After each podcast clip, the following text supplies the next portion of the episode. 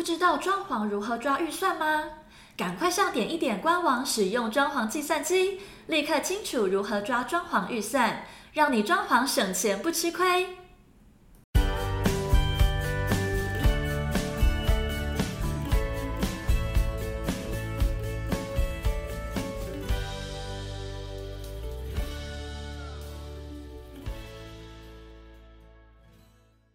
欢迎收听你家我家，我是 Jordan。大家好啊、非常开心哈，这个在十月的第一天就跟大家在空中会面。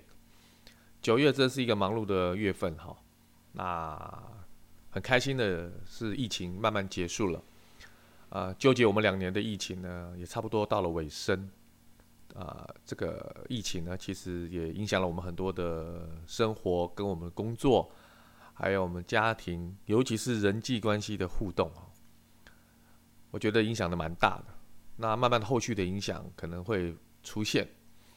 那对于我们装潢这个市场来讲的话呢，大家对于家这件事情，我觉得是更加的重视了。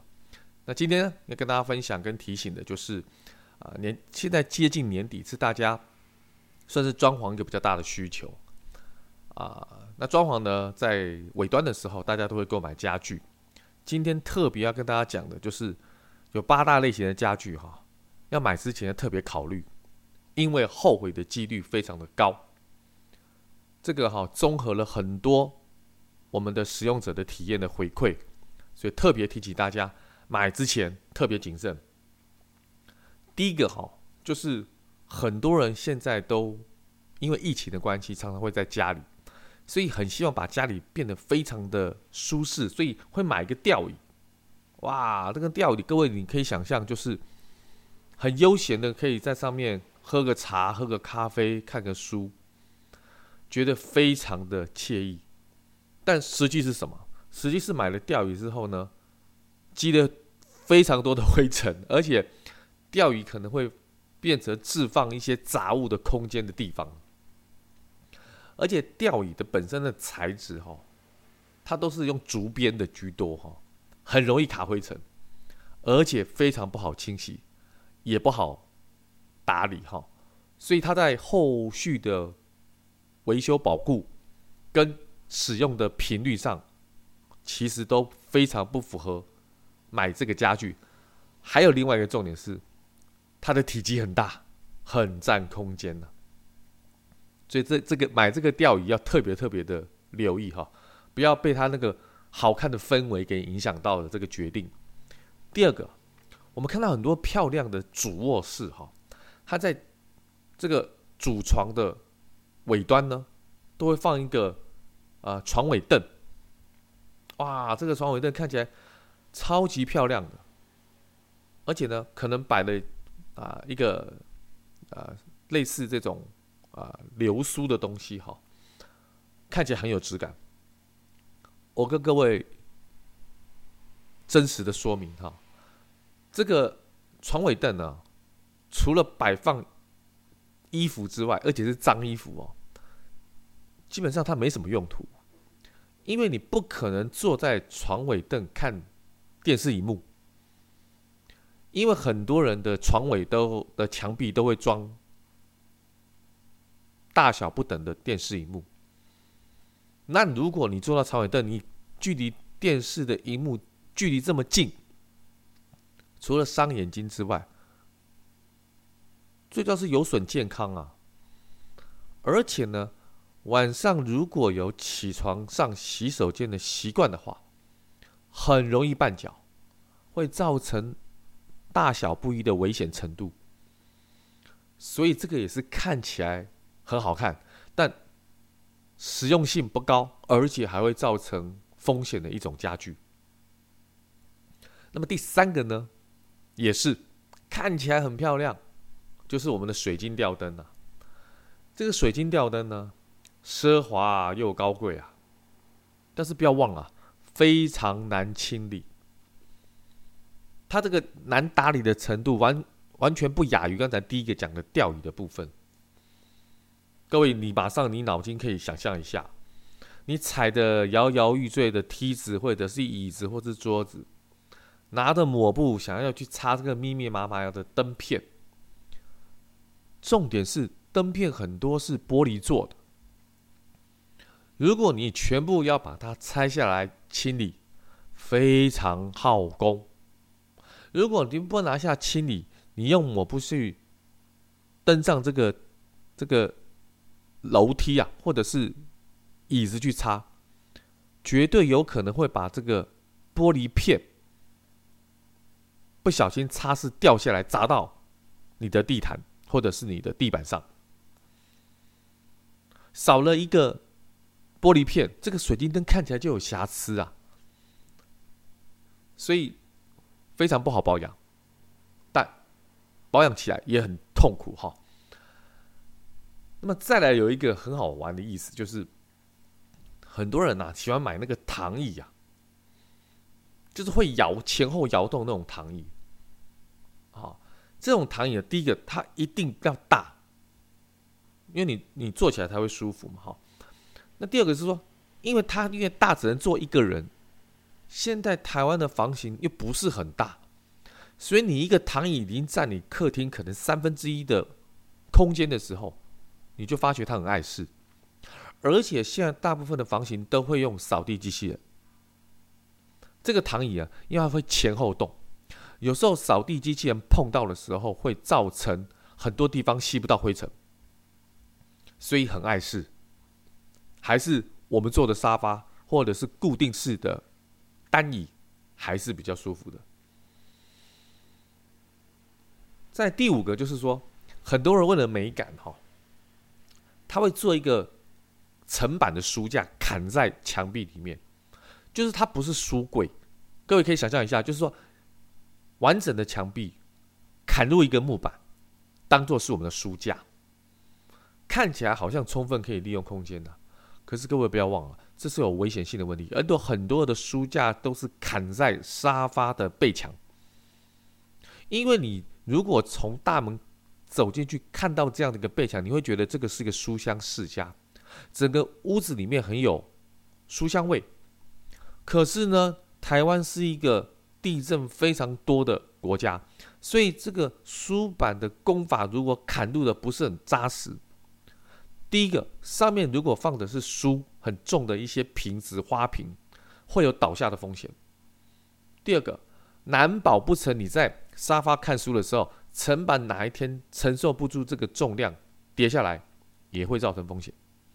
第三个，层板如果是砍到墙壁里面去的，它的承重力本来就不是很高，所以你放的东西本来就有限。很多人会放什么画框，放一些什么盆栽。如果是画框，我建议就直接砍到墙壁上更有质感。如果是盆栽，我建议是落地的。如果是小的，放在电视柜的左右两侧，或者是专门的地方放这些盆栽，还比较妥当。这种砍入式的层架、书架，安全性要特别小心。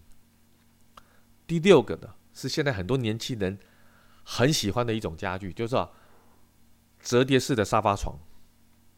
哇，你看啊，这个、这个、这个、这个、这个说明讲的多好，一进。到这个客厅里面啊，它是沙发。晚上睡觉的时候，它变成床。啊，一个家具有两种用途，听起来很诱人。而且呢，有朋友来，还变成是另外一家一间客房啊。所以白天当沙发，晚上展开就是床，一物多用。可是真实的状况是，每次都要费很大的劲。那边挪来挪去啊，展开啊，收展啊，真的不如买一个比较坐深深一点的沙发，躺在上面啊，睡个午觉，打个盹儿，还比较有意思。第七个哈，就是很多的年轻人，现在尤其很多的小资族哈，喜欢在客厅用地毯，尤其在茶几跟沙发这个地板面积哈，喜欢用地毯。这个地毯的确是可以营造很精致感的一个利器哈，但是它非常难以打理。尤其我还是台湾强调台湾的天气哈，台湾的天气呢，尘螨的形成非常的快速，非常潮湿的环境，非常有利于这种霉菌啊、尘螨的生长。所以这个地毯你看不到的地方，其实隐藏了非常多的细菌。而且你吸尘器，你非得要定期去清理这些尘螨，而且是要专门的吸尘器哦。普通的扫地机器人，你去吸那个地毯，其实基本上你吸不干净的。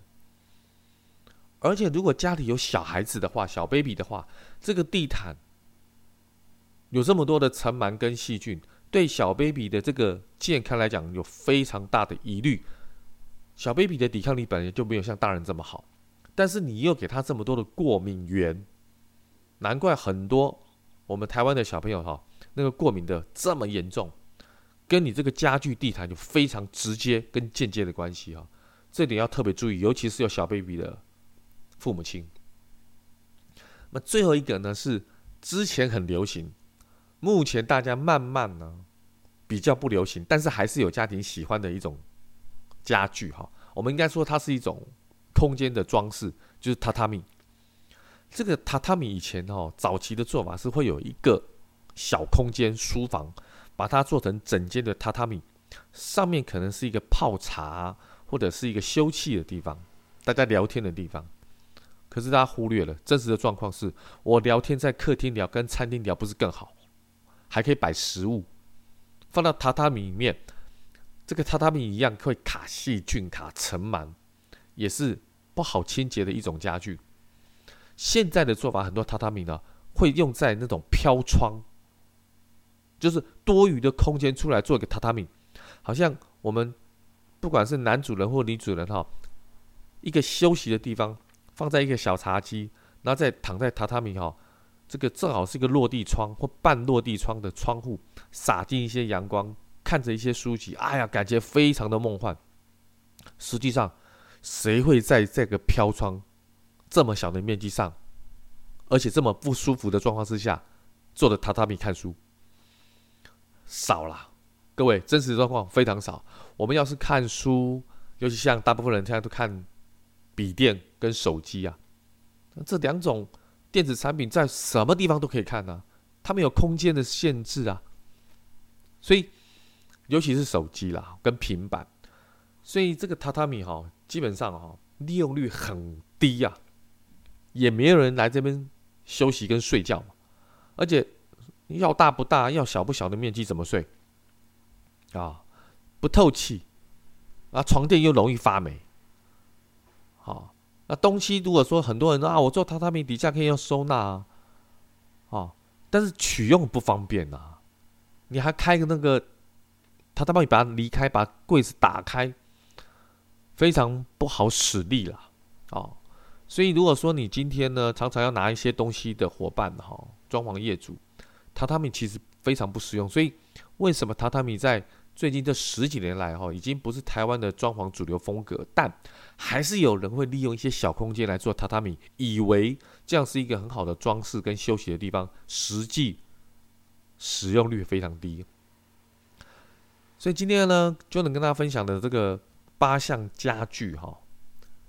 啊、大家非常要谨慎的考虑，因为都是看起来非常漂亮，视觉上看起来非常享受，但你实际用起来，使用频率低之外，另外就是保养非常困难，还会造成些许的身体健康的危害，这些都是潜在的风险。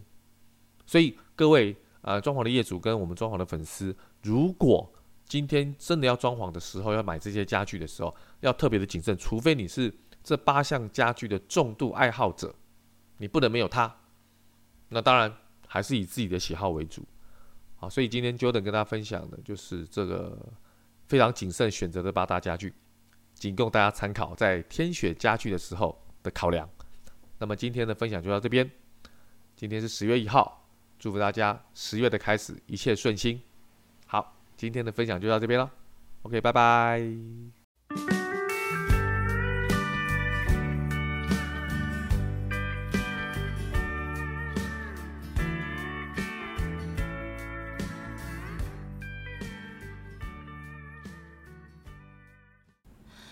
知道装潢如何抓预算吗？